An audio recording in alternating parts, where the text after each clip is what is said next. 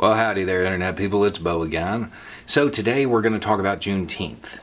Um, this is going to be part of an ongoing series discussing historical events that either aren't in history books at all or they don't get the exposure they should. And I mean, we all know why.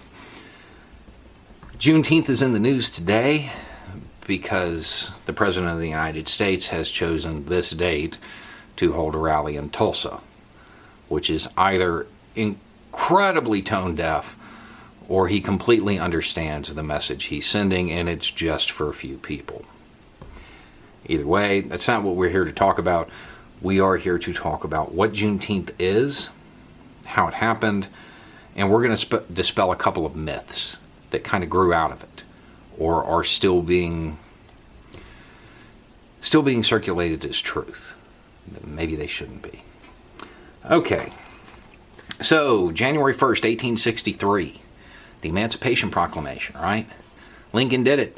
Freed the slaves. So, everywhere the slaves are free. No, of course not. News took time to travel. It's not like he could send a mass text or email or anything like that. Even if he did in Galveston, the city we're going to be talking about, they wouldn't have had time to read it because they were busy fighting the Battle of Galveston. It wasn't until June 19, 1865, two and a half years later, that federal troops showed up and enforced it. Two and a half years. Two and a half years. That's a long time. Now, there's a bunch of reasons, a bunch of theories as to why it took so long for news to reach Galveston. One of them is that, well, they sent a messenger, but they were shot. Another is that the Union really didn't want that because they needed, you know, one more good harvest. A whole bunch of theories um, involving it.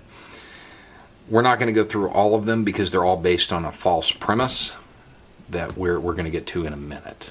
Um, once the federal troops began enforcement, it altered the owner slave relationship and turned it into employer employee relationship. And, uh, well, this gives birth to another myth. Um, freedom is scary. Freedom is scary, especially if you've never experienced it before. So some of the former slaves chose to stay where they were and continue working where they were.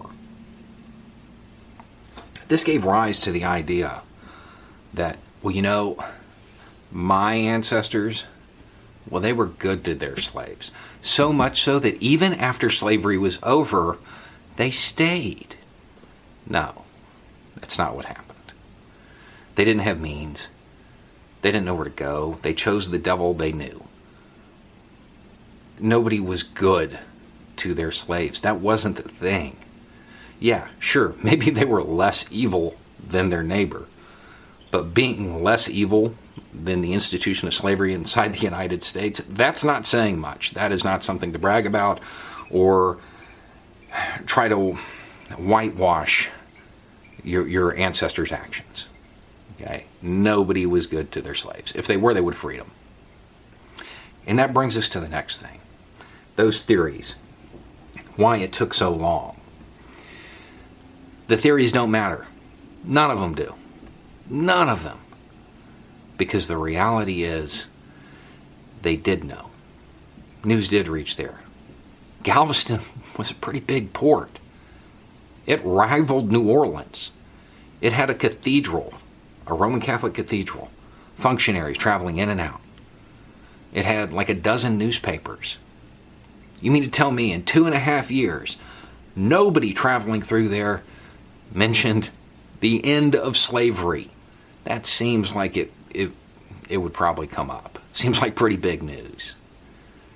All of these theories are just serving to lessen the culpability of those who tried to ignore it, who ignored that proclamation, who chose to stay with the status quo even though they knew things were changing. They could see it on the horizon. Yeah, maybe they weren't being forced to do it yet, but they knew it was coming.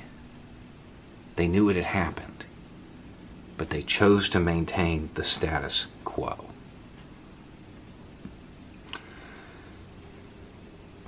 Juneteenth got celebrated, and it continued to be celebrated. It kind of fell out of favor during the Great Depression. Then during the Civil Rights Movement, it's all resurgence, and it's still it's becoming more and more widely celebrated today. It's become a, a symbol of those first scary steps into freedom. Uh, I actually think in Texas it's a holiday. But one of the most important lessons from Juneteenth, and one of the biggest things to, to be learned, it's it's not for the people who celebrate it. It's it it's for the people who are choosing to ignore what's on the horizon, choosing to ignore the signs that things need to change, choosing to stay silent and maintain the status quo